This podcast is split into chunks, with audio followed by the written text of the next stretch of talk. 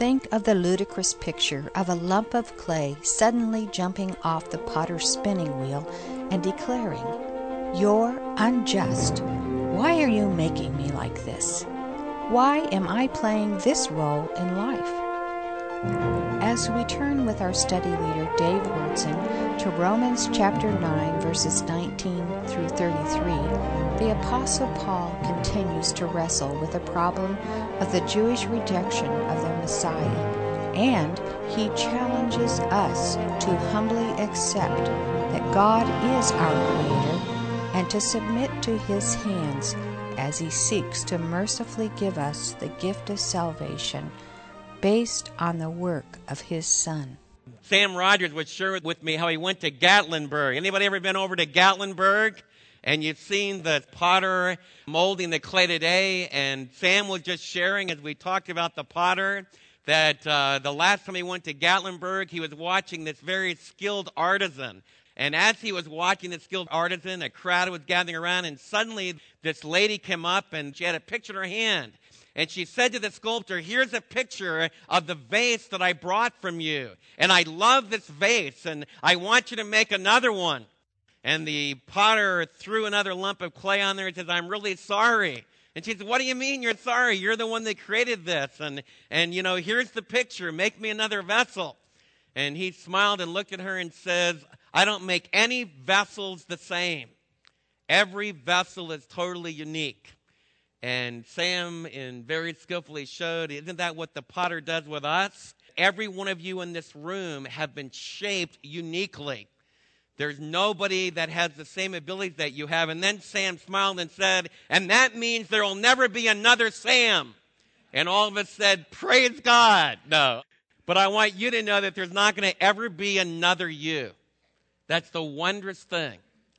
The Apostle Paul in the book of Romans picks up on the book of Isaiah. He picks up on the book of Jeremiah. It picks up from Genesis chapter 2, where it, the camera goes up up close and personal as it presents the Lord God reaching down, just like we saw the potter today reaching into the potter today, reaching in to a lump of clay, beginning to shape it and mold it. And then the book of Genesis, chapter 2, tells us this incredible reality that you're going to be made in the image and the likeness of God, and that God breathes into Adam's nostrils the breath of life, and he became a living soul. And that's how you're alive today. And so, as we turn to Romans chapter 9, the issue is if you were shaped and molded by God, if He's the one that breathed life into you, He's the one that made you a human being, He's the one that gave you intellect, emotion, and will, He gave you a moral sense, He gave you an ability to know God, then doesn't it make sense to submit to Him? So let's turn to Romans chapter 9 and see how the Apostle Paul develops that. He's answering the question why is it that in the first century, and we could continue right up until the present, why is it that hardly any of the Jewish people have responded? Why have so many of the physical sons of Abraham, the Israelites, the Jewish people, why have so few of them responded to Jesus as the Messiah? And Paul answered the question, first of all, by saying that God's word hasn't failed, that it never has been just the physical sons of Abraham, it was the ones that responded to the promise. And so that's one of the very first answers that God's word hasn't failed, but there has been a remnant, a small group of people that have responded to the promise of God from the very beginning. Then he goes on and develops the idea that there's always been this remnant that I was just sharing with you about down through time. There's always been in the mass of humanity, there's always been a small group that's, that God has called out and they've responded to God's mercy. Now, here's the important thing for you this morning Do you accept the fact that you're a, a piece of pottery and that the, the Creator God is shaping and molding your life? And will you just rest in the fact that He has the right to guide your life and control your life? And the Apostle Paul sets a, a, a, a big contrast. He has vessels of mercy and vessels of wrath. which is a great big contrast. So we need to try to wrestle with that this morning. What does it mean to be a vessel of mercy? What does it mean to be a vessel of wrath? And then he's going to close this passage by talking about a group of people that should have been the chosen. They should have been vessels of mercy, but instead they've now become vessels of wrath, and it's because they're stumbling over a stumbling stone. It's like the pottery comes alive. They start walking down through the pathway of life, and they have a great big stone in their path. It should have been a stone of protection, it should have been a stone of security, but instead, it becomes a stone that they stumble over. Let's look at it. Turn to Romans chapter 9. Let's begin, first of all, by looking at God's right as the potter over our life. Verses 19 and following says this One of you will say to me, then why does God still blame us? For who can resist his will? In the previous verses, it used the example of Pharaoh and the example of Moses and the chosen people. And it also used the example of Esau and Jacob. And, and Paul made the very powerful point that our the ex- experience of the mercies of God is not dependent upon God seeing an incredible desire in us, God seeing an incredible gift in us, God seeing incredible work in us. And we talked the last time we were together about the fact that every one of us are wired to think if you try hard, if you work hard to be good, that God will accept you. And throughout the book of Romans, we've learned that if you really are good, and you really do keep the law of Moses, then that's right. You'll get in. So that intuitive sense is right that if we really strive hard to do good, that we're going to get in. But the book of Romans has exposed the reality of every one of your lives. And I want every one of you to understand this. There is none of us that are good. As we sit here today, outside responding to the promise of Jesus, without having Jesus creating new life in us, we are all wicked. We are all sinners. There's none righteous, no, not one. And the Apostle Paul has been developing that idea that no one can say, God, you have to accept me because I've earned it. There's no person that can stand in the presence of God and say, God, you have to let me into your family because look at all that I've done. The only way that we can stand before God is to say, God, I'm a sinner and I receive your Redeemer. And that's exactly what the Israelites have to do in the book of Exodus. They have to believe God's promise. He's sent a deliverer to them. The truth of the matter is, as we study the early chapters of Exodus, and then as we read their story through the wilderness, they're idolaters. They're rebellious against Moses, and God in His mercy fulfills His promise to them, and He lets them go. Pharaoh becomes the Darth Vader in the story of Israel, and he opposes God and he's rejecting God. And what the story of Exodus says is this great big ruler who thinks that he has nothing to do with the God of Israel, and why should he even listen to the stupid nomadic shepherd named Moses? And the book of Exodus tells you a very powerful thing. It says that the living God of the universe really is the creator. And he is ultimately controlling. He's the author that's running the story. That's what Paul's been teaching us. And that Pharaoh is the foil. He's the Darth Vader who's going to be destroyed because of God's incredible power. And the children of Israel are going to become vessels of mercy. That's the Old Testament story as they're delivered out of the land of slavery into the promised land. The Apostle Paul picks up with that. You ask the question well, if God's the potter and nobody can really resist his will, then how can he blame us? Look how Paul answers it. But who are you, O oh man, to talk back to God?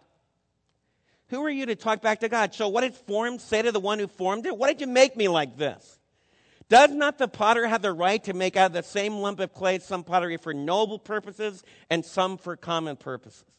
The very first issue I want you to think about this morning is does God have the right, as the one that created you, to shape and mold your life the way that He desires? Now, just imagine that this piece of pottery that was just made, as the potter is seeking to use the tools upon that lump of clay, seeking to shape it, suddenly, using animation, they come alive, jump off the table, and says, You stupid potter, I don't believe in you anymore. I don't think you exist. That's what Richard Dawkins said. He's one of the most brilliant scientists in the world, and he's written major books on atheism. How many of you believe in God this morning? How many believe that there's a personal creator who's the triune God, Father, Son, and Holy Spirit? You believe that he became incarnated in the second person of the Trinity named Jesus? How many of you believe all that this morning? Richard Dawkins, if he was speaking to you today, would say that you're all foolish. You're all ignorant. What I want you to really get a hold of is that as you look at nature, every one of your genetic codes in your body is a language, much more complex than all the volumes that created the Encyclopedia Britannica. And Richard Dawkins believes that the human genome and the code that produced that, which is like a gigantic language message code, like an incredible encyclopedia, and your whole body, the cells, every one of your body. How many of you have ever driven by the GM plan on 360 going towards the airport? If you go through that plant, there's all kinds of incredible machines. Richard Dawkins believes that the GM plant took place by an explosion of metal and plastic and building materials. It all happened by chance. Because every cell, not just one of your cells, but every single cell in your body makes the GM plant look like a hunk of junk and no plant at all, only it really is planned there.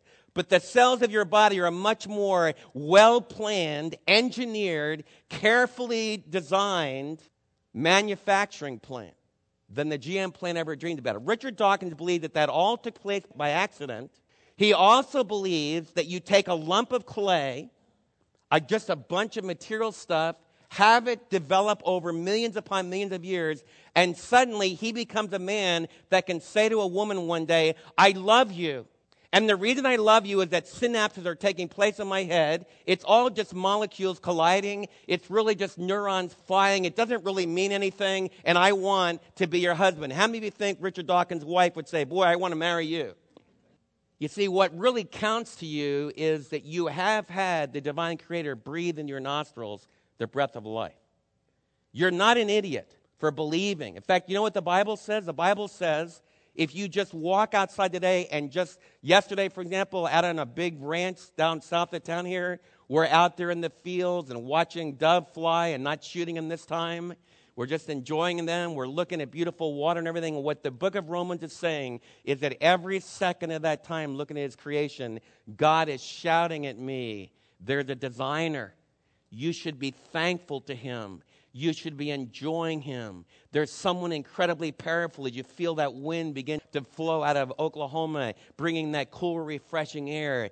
That should tell you that there's an incredible lover that created the universe that's bringing you refreshment and He's bringing you relief from the heat. All of nature is calling out to you today to praise the Lord. You're not the idiot. I want to strengthen you this morning you that are sitting here this morning that are saying, I am a lump of clay, but God had breathed into my nostrils and I become a living lump of clay. I now reflect his eternal personality and his hands are upon my life and I want to respond to him and I want to love him. And so, one of the things I would pray that you would do as a result of hearing the idea that He is the potter and you're the clay, that during this week that you'll reverse Romans 1:18 and following, because it says that when they knew God, they didn't honor Him as God. They didn't give Him thanks. Instead, they started just worshiping birds and animals and just material things. So this week, we don't worship our cars. We don't just live to watch the next TV program. We don't even just live to go to a big high rise building in Dallas and be able to try to make some material stuff. We enjoy all of the things the Lord has given us as gifts, but we don't live for it. We don't let it become the object of our ultimate desires. Instead, we live moment by moment in intimacy with God, thanking Him and adoring Him. And that's what the Apostle Paul is saying. He's saying that God really is the potter. And after all, we are his clay. And one of the things that Jesus moves in your life to do, Jesus comes into my life and he comes into your life. And instead of being an arrogant fool that thinks that you're just a material lump of nothing that happened by accident, instead, you realize I am shaped and molded. Everybody is unique. There is Sam and Bill, and there's Courtney, and there's Ken, and there's Demetra, and there's, and there's Howard. There's every one of you in this room. There's a Ron. And nobody's ever going to live, nobody ever has lived that's just like you. Hinduism isn't right when it talks about that the universe is just a recycling mill where you just keep recycling and reincarnating, and maybe someday you'll be able to escape the wheel. The scripture's saying, no, there's this incredible, loving potter who's made you as a piece of pottery. And, and what he's saying is that he's created all the pottery. So in the next verses, he starts to wrestle with what about the vessels of mercy and the vessels of judgment? And a big question that I need to ask myself in my life, and you need to ask yourself in your life, is as I'm the piece of pottery and God's hands are upon me and He's shaping me, am I a vessel that's experiencing His mercy and His forgiveness and His love? Or am I somebody that's, ex- that's ex- feeling the hand of judgment? And just to remind you, Paul's going back to Romans 18. Remember 1 verse 18 where he says, The wrath of God is being revealed against all wickedness and unrighteousness of men who suppress the truth by their wickedness. And then in Romans 1:18 through 3:22, Paul proved his case that the human race had been created by God, but they jumped off the wheel, they rebelled against him, and, and he goes on and says that God's hands of judgment are upon them. And Pharaoh's an example of that. Look what he says in these next verses. Look at verse 22. What if God choosing, what if God says, okay, and I believe Paul is saying, yes, God has done this. What if God, and he has, I think Paul believes that he has, he's choosing to show his wrath and make his power known, bore with great patience the objects of his wrath prepared for destruction. Let me make this concrete for you. What it's saying is that Pharaoh was a vessel of God's judgment. And in the book of Exodus, Moses is told before he goes down to Egypt that Pharaoh is going to resist him. And God's going to allow Pharaoh to resist him. And God is going to intensify the plagues until the 10th plague explodes. The firstborn sons of Egypt, of all those that wouldn't believe God's promise and put their kids under the blood of the lamb, the Passover lamb, there's going to be death throughout the land, and God then set his people free. Now, before you get angry at God about that, you need to realize that you begin the book of Exodus, they're taking God's firstborn sons, and, and not just his firstborn, but all of his boys in the nation of Israel and throwing them in the river. And Pharaoh is sending his soldiers around and they're spearing little kids. They're, they're committing genocide against the nation of Israel. You need to understand that. You also need to understand that Pharaoh is taking his armies up and down the Near East saying, I'm the king of the world. And Egypt, this incredible culture that built the pyramids hundreds of years before the Pharaoh of the Egypt, uh, of the Exodus in 1444, before he lived, more than uh, 1,500 years before that, they built these gigantic pyramids. They're ruling the world. So Pharaoh is sticking his fist and saying, I don't believe in Moses as God. And what God tells this lowly shepherd out in the Midian, the Midian desert, go down there and you tell him I'm God. And tell him to let my people go. And Pharaoh says, You're an idiot, Moses. So God says, No, I'm not. And that's what it's talking about. It's saying that Pharaoh is a vessel facing the judgment of God. That's what Paul is picking up on. And he's saying, what I want you to see, it says that God endures Pharaoh's fist and his killing of his children. And as the judge of the universe, he could just destroy Pharaoh immediately, but instead he's patient. So that's what you need to pick up. And I also want you to look carefully. It says, the object of his wrath prepared for destruction. What's very interesting about the Greek term prepared for destruction is that it doesn't, it could have added a before, which God before prepared for destruction, which he's going to use for the vessels of mercy in just a minute, but he doesn't. And something that I want you to really hold on to is that I can't explain God's total sovereign will, the fact that he knows all things and the fact that we have responsible choices and that we're free to make those choices, I live in tension in my life. I receive God's revelation. Paul doesn't present God sitting in eternity past saying, I'm going to make Pharaoh and I'm going to make him kill babies, and I'm going to make him rebel against me, and then I'm going to destroy him. Ha ha ha ha. A strict, powerful, consistent Calvinism makes God into the devil.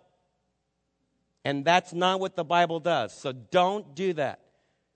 Calvin said some incredible things. I still read him a lot, but the system that flows from him pushes sovereignty too hard. And God becomes wicked. And that's not what Paul is saying. You say, well, Dave, why don't you follow that? Because that would be logically consistent, because I follow the caution. Why does Paul say, not add, he prepared previously? Paul presents God like a potter shaping Pharaoh's life in the present. And Pharaoh's actions aren't catching him by surprise, but there's very real choices that Pharaoh is making. There's real responsibility that he bears in the choices he makes, and God over and over again appeals to him, repent. In fact, as you read the story, he's like some of you. He says, Oh God, I for, forgive me, I'm sorry, take the judgment away. So God takes the hail away. As soon as God removes the hail, Pharaoh hardens himself again, puts the people back under slavery, and won't let them go. That's what some of you do in your life, God puts the screws down on you. You begin to experience God's wrath. You begin to feel the negative effects of your sin, and then you get real spiritual. And you come to church like crazy, and you even help in the nursery.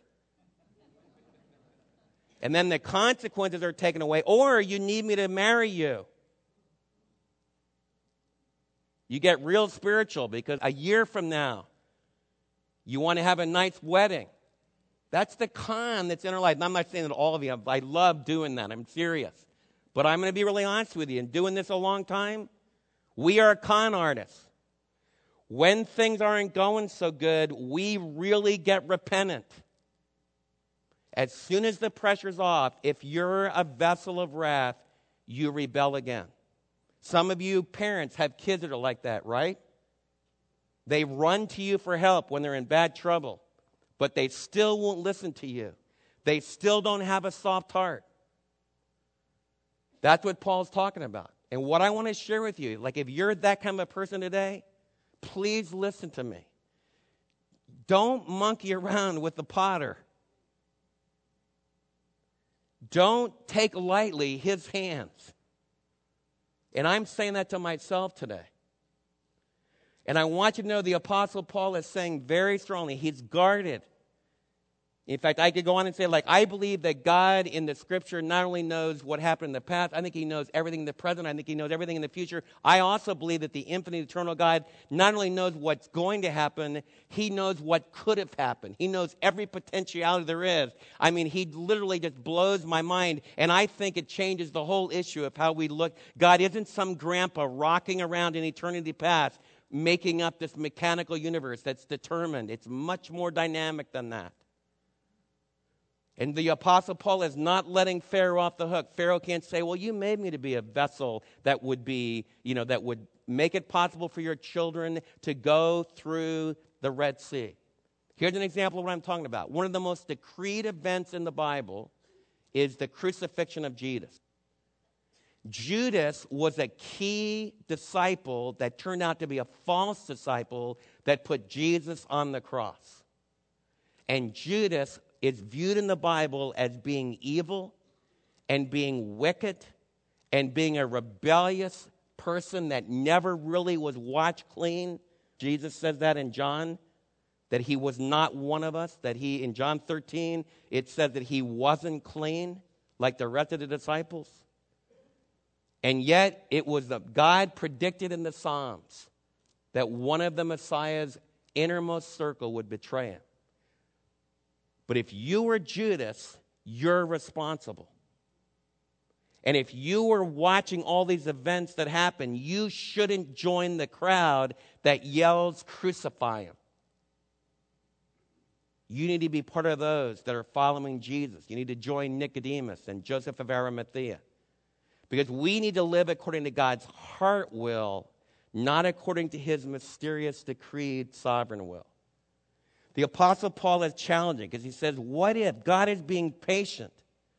Some of you might wonder, like, some of you have wicked people that are hurting you this morning, and you're saying, Why didn't God just zap them? It's because he's patient.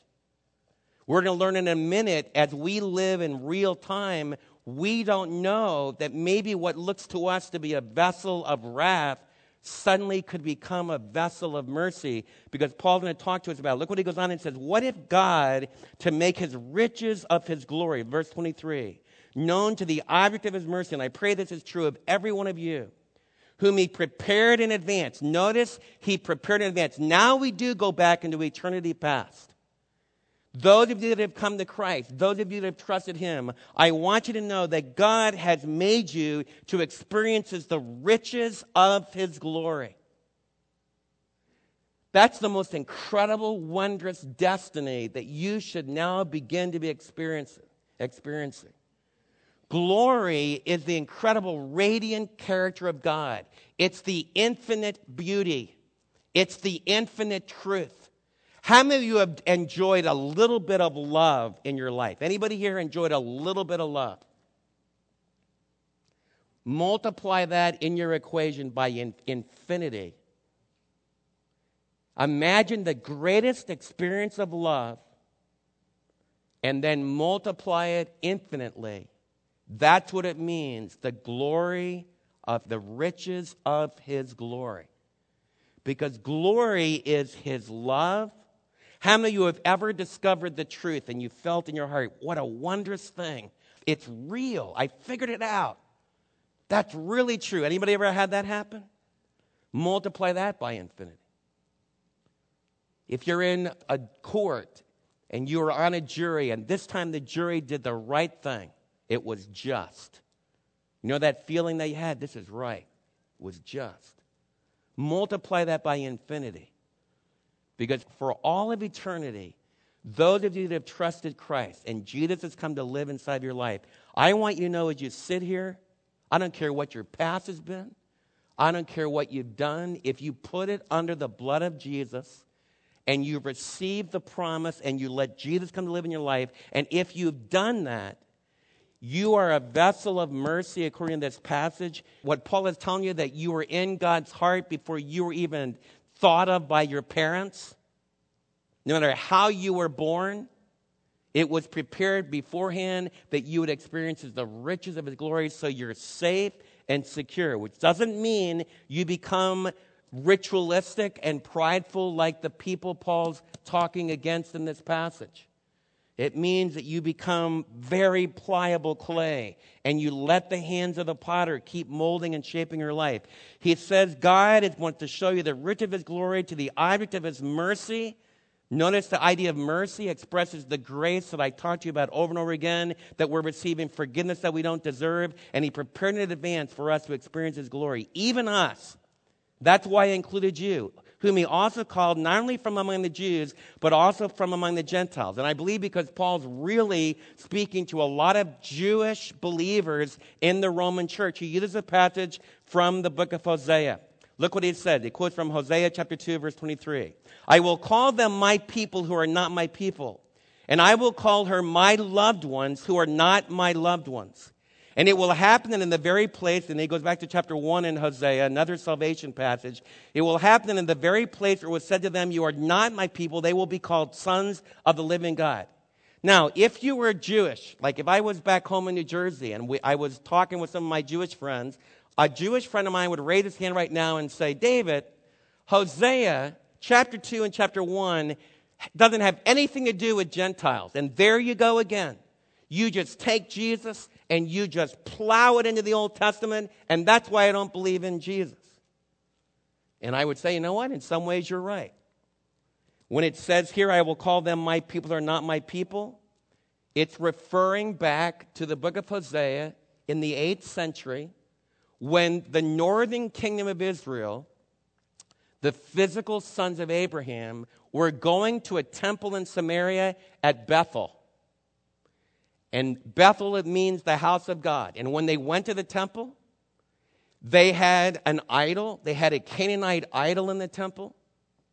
Their kids, when they went to the temple, the fathers and their sons would have immoral relationships with temple prostitutes. They not only did that at Bethel, but I've actually stood on the place in Tel Dan up in northern Israel where they did it. And they would sing Yahweh psalms. They would read the Ten Commandments. And then they'd finish their service by all being immoral.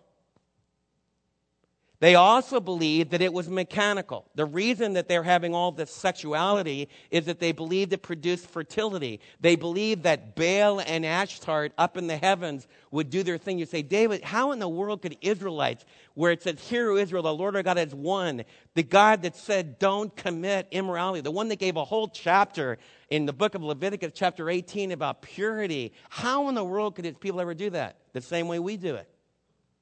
There's people all over the place who will say, I love Jesus and sing his songs and everything. And that's why I want you to realize don't take the potter's hands for granted. Because what God said in the book of, of Hosea, he says, Your name, look at the verse, I will call them my people who are not my people. In Hosea, he had a little boy. The little boy was named Lo Ami. His first child was named Jezreel. That was Hosea's kid from Gomer. But his wife was immoral. She went out, and some of you have experienced this in your family, some of you in your own life. This wife went out, and she was immoral, and she had another child. And when Hosea looked at this kid's fingers, like Joel, my son here today, how many of you look at Joel? Where did Joel come from? And little Noah's probably in the nursery. Go look at little Noah today and say, where in the world did those come from? From the time that I held Joel in the first few hours, I knew, hey, he's got me written all over him. There I am.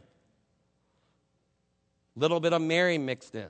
Can imagine you're looking at your kid and you suddenly realize, man, this kid's fingers and his nose and his mouth, there's not a thing on this kid that looks like me. And you begin to scratch your head and you realize, this isn't my kid. This is an illegitimate kid. That's what lo ami means. It means not my people. So God says, You think your kids come from Baal? Then fine, they're not my kids. And then the other word that's used here, and I will call them my beloved who are not my beloved, they have a little girl. In Hebrew, a beautiful name for a little girl is Rukama. Rukama is a beautiful name for a little girl. It means she's going to experience the womb like love of her mom and her dad's going to enter into that womb like love. They're going to have compassionate, tender love for that Rukama, that little girl. And she, every time she hears her name, Mom, it has a womb like love for you. Dad has a womb like love for you. That's what it means in Hebrew. But in the book of Hosea, God had, Gomer had another illegitimate kid. Another little girl had a little girl this time. And God says, I'm not going to call this kid Rukama. She's going to be no compassion because she's not mine. And then what God does is he brings the northern kingdom down and just destroys the northern kingdom. But right while Hosea, you, you, your church was very exciting in Hosea's time. Can you imagine a preacher that preached like that? And then the Assyrian armies marched and the country was destroyed. Hosea's whole kingdom, the whole northern kingdom was wiped away. But he, he would turn from a judgment. And in Hosea, what Paul quotes, he says, In the place where it said, You're not my compassionate one, you're going to be my people and my compassionate one. Now, here's Paul's argument. If Jews had become Ill- illegitimate, they had become not Yahweh's kids. And then, he, in his merciful love, he lets them become his kids. Then, doesn't that open the door that Gentiles who never were his kids could become his kids too. And so I would say to my Jewish friend, Paul really understands the heart of the Jewish God. And what he was saying in the Old Testament is that God, in his merciful love, is writing this incredible story because there's going to be a day of salvation when those who had never received the mercy of God, those who never could be called his people, there's going to be a wondrous new day of salvation when even Gentiles who weren't seeking after God at all, in God's merciful love. And so I say to you today, like if you've come to Christ, I don't care if you're Jewish. I don't care if you're Gentile. I don't care if you're segments of Gentile dumb. You're from all different backgrounds, all different races. What Paul is saying, if you open your heart to the merciful love of Jesus, that we become God's people. It will happen in the very place where it said to them, You are not my people. They will be called the sons of the living God. And that's our prayer this morning. The divine potter has his hands on your life. Paul, in this passage, does an amazing thing. He says, You need to submit to the potter's hands. Stop fighting with him. Stop being angry with him because he's a merciful Lord. Then he says, Are his hands vessels? Are, is he shaping a vessel of wrath because you're rebelling against him? You're turning against him? Or have you become a vessel that responds to his merciful love? Now, as we close, I want you to get this. There's a deep irony in this text. In the Exodus story, who's Darth Vader?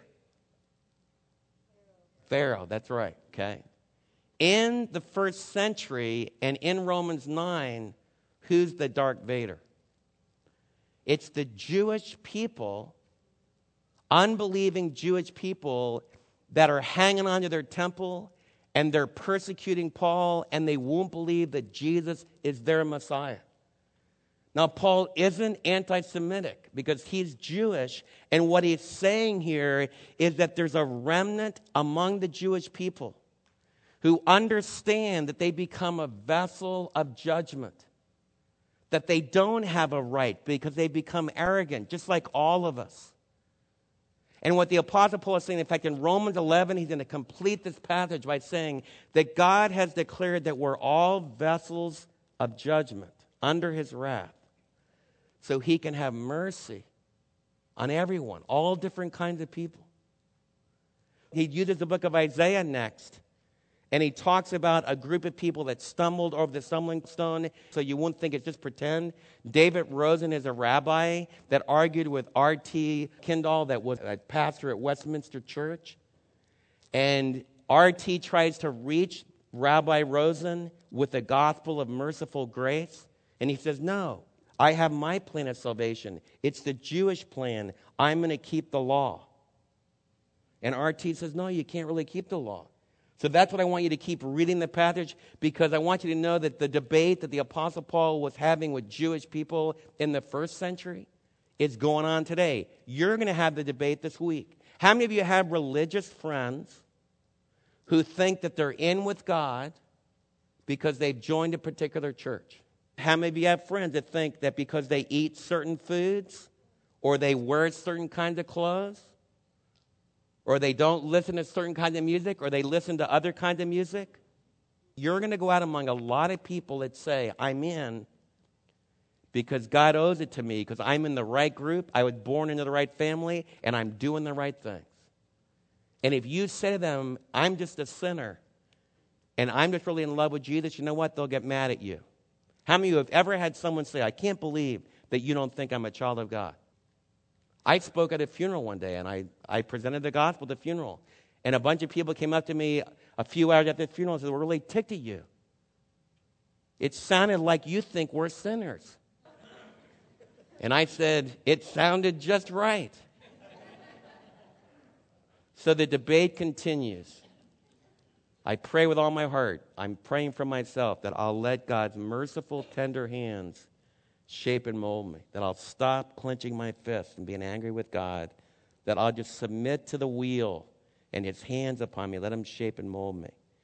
I pray that I will forever be thankful that even though his mighty judgment deserved to come against my life and yours, he provided a Savior who could take not my people and he could take Gentiles and Jews, and they could be called my people forever and ever.